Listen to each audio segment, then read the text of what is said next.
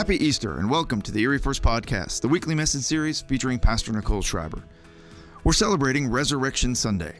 Easter reminds us that God has power over the grave, but sometimes in our day-to-day we forget that God has power over the graves we face in our own lives. Today, Pastor Nicole is joined by Pastor Quintlin Blad and Pastor Daniel Brooker, and together they're going to share a special message and look at three instances in the Bible where God turned a grave into a garden. We'll see how the love and power of God brings us hope for our lives today. So let's get started today.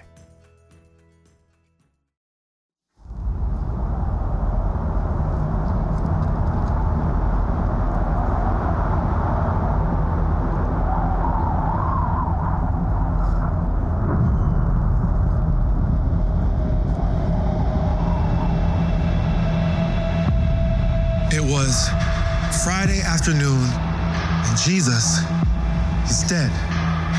His brutalized body hanging without life on a cross, dropped into a hole in the dirt. His executioners had dug the holes, prepared the place, and done their job with ruthless efficiency. This wasn't how it was supposed to be. The hope of mankind overcome by powers of hell, by the shadow of a grave. We once knew what it was like to rule and reign on the earth. We were made to live in the light, in relationship, in purpose. We were made for more than what we've come to accept as normal. Ever since the garden, Satan and his kingdom have been tightening their grip. Darkness has ruled evil, chaos, suffering, hopelessness. We've been enslaved and crippled by the holes the enemy has been digging for us too.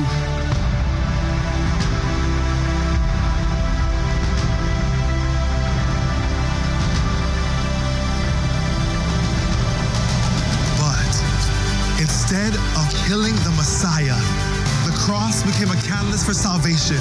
The hole that was dug to hold an instrument of shame and death was instead filled with an instrument to bring healing and new life. That's the way God is.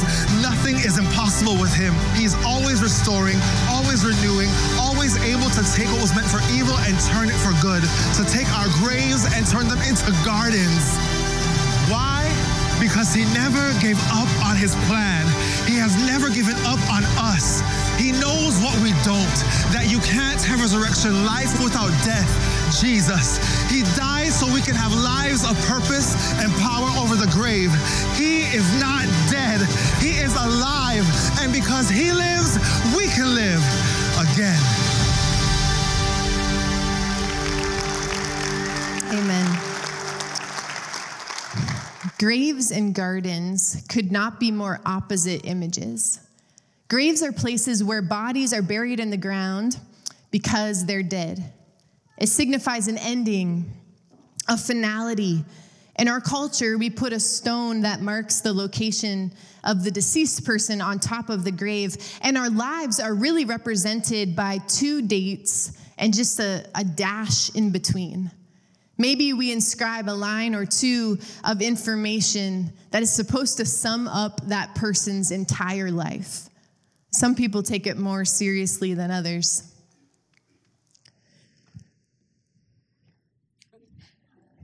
He loved bacon. Oh, and his wife and kids too. I was waiting for you guys to laugh about that. I'm like, is the picture on the screen? You can laugh on Easter, okay?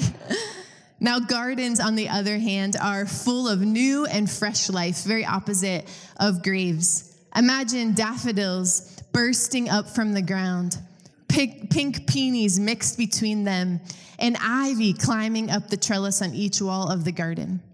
Bees buzzing through this magical place, and tiny little ducklings waddling around.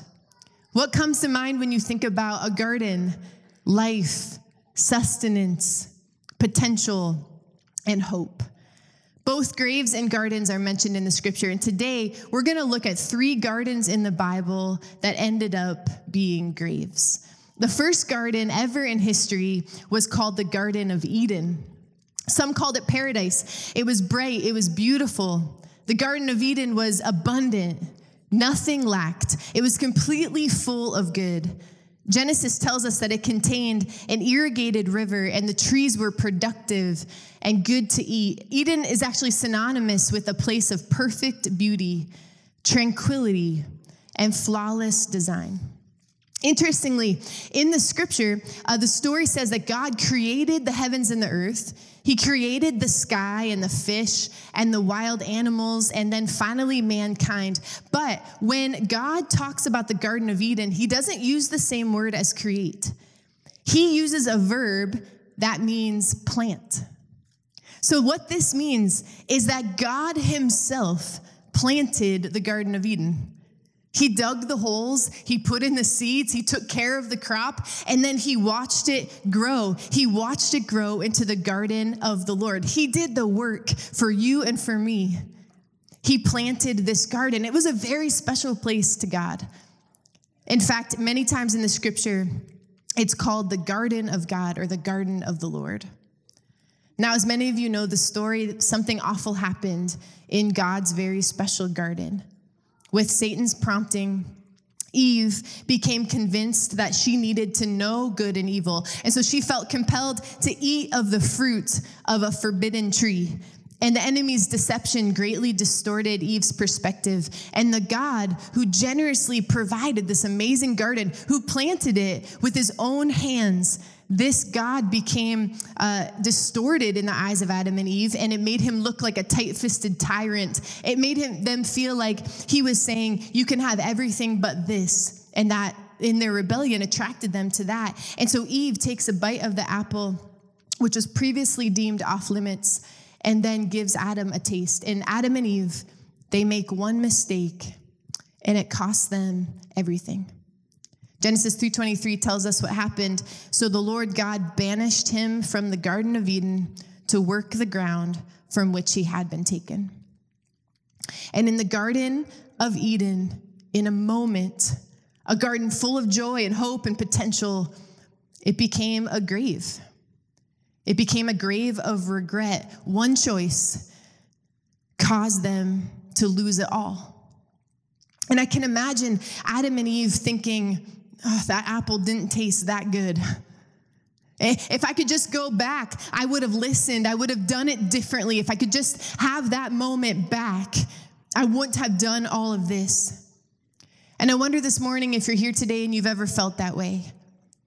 Have you ever found yourself asking some of those same questions? How would my story be different if I just didn't do that one thing? How would my whole life have changed if I wouldn't have made that one mistake? You wish you could take some words back that you said. You wish that you could just have one do-over. Things would be so different. And that regret, that heavy, suffocating regret, can become a grave in our life. Have you ever experienced a grave of regret? There's another significant garden in the scripture called the Garden of Gethsemane. It was a place well known to the disciples of Jesus. He brought them there often. It was a common meeting place for them, and it still stands today in Jerusalem. This garden is full of olive trees, and the word Gethsemane actually means olive press. It was a place where olives from the neighborhood were crushed for their oil. This garden was actually prophetically declaring the crushing of Jesus, the Son of God, and the crucifixion that would soon begin. In Mark chapter fourteen, we read how Jesus ate a Passover meal with his disciples. It was late at night, and when they finished their meal, they sang a hymn, and then they went out to this garden. Jesus left eight of his disciples at the edge of the garden. Judas was not with them at this time. And then he took Peter, James, and John deeper into the darkness, and he was now in great, great agony. Mark fourteen thirty-four, Jesus says, "My soul is overwhelmed with sorrow to the point of death." And he said to them, "Just stay here and keep watch." And even though Jesus was deeply distressed, he completely submitted himself to his Father's will. He was determined to endure the cross and fully submit to God's redemptive plan. Jesus came back to check on his friends, and three times they were not watching, they were not praying, they were sleeping. And then Judas Iscariot, in perhaps the saddest moment in all of the scriptures, comes in, and he had walked with Jesus, just as all the other disciples had. He knew him well. But just as was prophesied in the book of Zechariah, he betrayed Jesus. There was no doubt to Judas that Jesus was the Christ, but he betrayed Jesus for thirty pieces of silver, which is not a lot of money in Hebrew culture. He comes into the garden, he calls out, "Rabbi, Rabbi," and he kisses Jesus' face. And this kiss signals to the mob who he is and to come and arrest Jesus. Mark fourteen fifty, as they arrest him, concludes saying this: "Then everyone deserted him and fled." All of his closest friends, the men that Jesus had done his life with, scattered and ran for their own safety. Not one stayed behind with Jesus. The King of Kings was left to suffer alone. That night, the Garden of Gethsemane turned into a grave of betrayal. Maybe you have felt abandoned, hurt, or cast out from people that you love. Maybe you have, have felt that deep betrayal. And maybe you know it well, and you can identify with Jesus on some level in this story, although we will never identify fully to the level that he knew betrayal. But have you ever been cheated or blindsided? Have you ever been left to fend for yourself? This night, this garden turned into a grave, and it was the beginning of the greatest injustice ever committed. And so we talk about those two first gardens there that turned into graves, and it leads us to this third garden in Scripture today, and that's the Garden of Golgotha. Now, I don't think we normally think of it as a garden, but it is. And it says after Jesus was betrayed by betrayed by Jews, Judas, he was betrayed and he was bound and he was given over to the Pontius Pilate. And that's where we, many of us, are familiar with the story of where he was beaten. He was struck. He was stripped of his clothes. And then finally, he was placed on that cross. And according to Matthew twenty-seven thirty-three, his crucifixion took place on a hill called Golgotha. And as we look at this, that meaning is the place of the skull. And as that time, there was a rocky hill that directly faced a garden. So as we think of that hill, it directly faced a garden that was there, and it was near the main gate to the city. It was towards the main gate of the city, and the rocks even themselves were indented in such a way that if you see pictures of them, they kind of resemble a skull. And so this is the place where they took Jesus, and Jesus suffered enormous, immeasurable amounts of pain and suffering and agony on the cross. We read in Mark fifteen that it says, the Scripture recorded the final moments of Jesus' life as he cried out there in that moment, "My God, my God, why have you forsaken me?" You see, God judged our sin in the body of his Son. And for the first time there, Jesus felt the separation of sin that sin has caused. His fellowship with Jesus, or with his Father, had turned because his Father had turned away, being unable to gaze upon his Son because of the sin that was placed upon Jesus.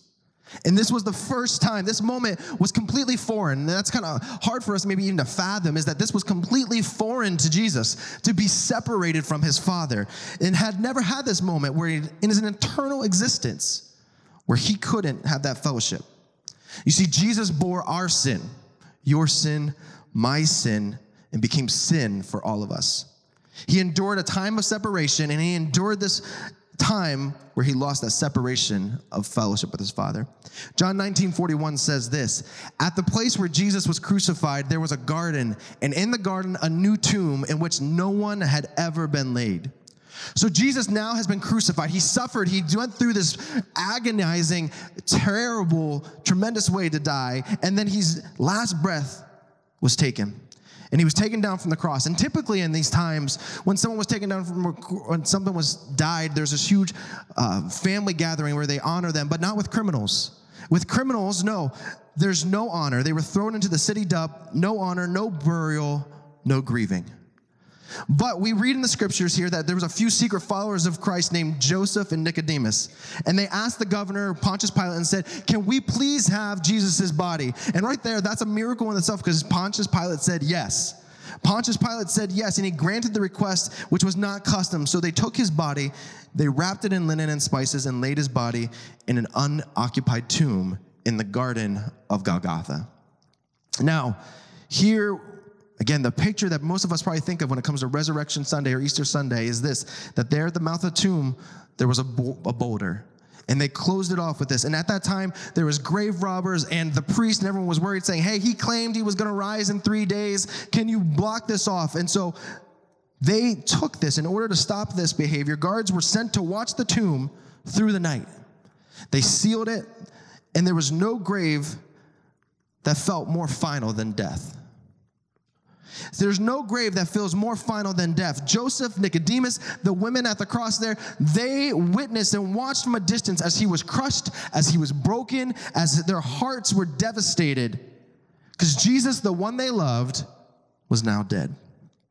You see, on that day, Christ was crucified. The Garden of Golgotha transformed into this grave of death. So the Garden of Golgotha now has become this grave of death to them. And death feels like the grave of finality. It feels like this grave of the ending. It feels like there's nothing more after this. And so today we kind of ask, have you experienced this experience of death or pain? Have you faced the death of someone or something that you love so much? Three gardens turned into three graves. All of these gardens were connected. Without Adam's sin in the Garden of Eden, there would be no reason for Jesus to agonize in the Garden of Gethsemane. And, and without Jesus' act of sacrifice and love for us on the cross, the tomb in the Garden of Golgotha would not even have been used at all. So the grave of regret, the grave of betrayal, and the grave of death would not stay that way for very long, because the ending was about to be a beginning again. All the graves were about to become gardens. Let's read in Mark sixteen. Very early on the first day of the week, just after sunrise, they were on their way to the tomb, and they asked each other, who will roll the stone away from the entrance of the tomb? But when they looked up, they saw that the stone, which was very large, had been rolled away. And as they entered the tomb, they saw a young man dressed in a white robe sitting on the right side, and they were alarmed. Don't be alarmed, he said. You're looking for Jesus, the Nazarene, who was crucified. But he has risen. He is not here. See the place where they laid him. But go, tell his disciples and Peter, he is going ahead of you into Galilee. There you will see him, just as he told you. And Jesus, the spotless and sinless Lamb of God, bore the sins of the world and endured the wrath of God upon himself as he hung on the cross. And his death satisfied God's justice. But that wasn't the end of the plan. Three days later, in fulfillment of his promise, Jesus victoriously rose from the grave, demonstrating his power over sin and death and guaranteeing our hope of eternal life with him. He is not here. He is risen. C S Lewis said this, Easter is death working backwards. Jesus overcame the grave. Jesus overcame all the graves. He turned them all into gardens. The grave of regret can become a garden of hope, because God gets the last word. Your best days are ahead of you. Jesus wants to break the curse of regret in your life. And that grave of betrayal can become a garden of forgiveness in your life. Even if people have walked out on you, people who said that they would stay, people who said that they would be with you, even if you are alone and wounded, Jesus can help you to forgive, and he can heal your broken heart. Yes, Lord. And then that grave of finality, that can become a garden of new life. You see, this is not the end of the story. That's what we get to, to celebrate today, that this is not the end if you are a believer in Jesus. See, that there is being a city being built for you and for I, as being built for us to spend eternity with God forever. So if God can resurrect a body, what can he resurrect in your life? What is it that you feel like is dead? What can he bring back to life for you? So ask yourself that question today. What is dead that needs new life, that needs a new breath? Somebody today needs to hear this, that it's not over, that it's not dead, that there's still hope, and it's not based on your passion or your strength, but it's because turn to Jesus. He's for you. God can turn our graves into gardens, whatever grave you're walking through. whatever grave you're walking through this morning. Maybe it's betrayal, maybe it's unforgiveness, maybe it's pain or hurt or death. He is able to do exceedingly and abundantly above all you can ask or imagine. Yes. So we get to today to be excited. Are you guys excited today? We get to be excited that his name is Jesus Christ, that he is the resurrected Savior, that he is the Son of the living God, the fairest of ten thousands, the bright and morning star. He is the Lion of Judah, and he is the soon and coming King. Let's worship. You turn mourning to dancing. Beauty for ashes, you turn shame into glory. You're the only one who can. You turn mourning to dancing. You give beauty for ashes. You turn shame into glory.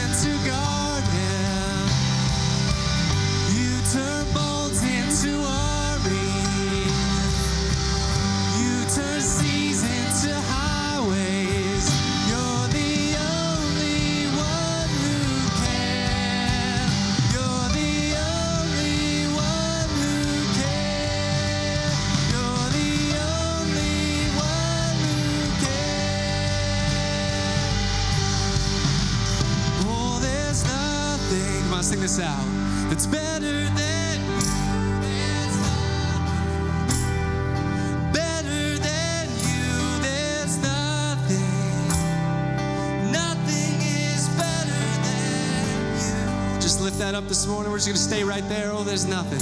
Oh, there's nothing better than you. There's nothing better than you. There's nothing. Nothing is better than you. Oh, there's nothing. Oh, there's nothing. It's better than you. There's nothing.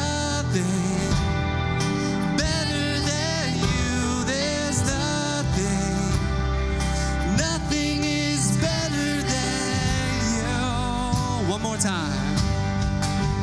Oh, there's nothing better than you. There's nothing better than you.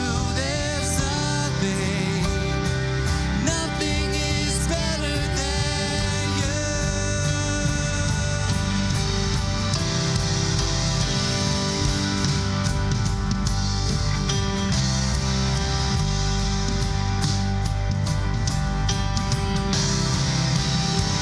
Turn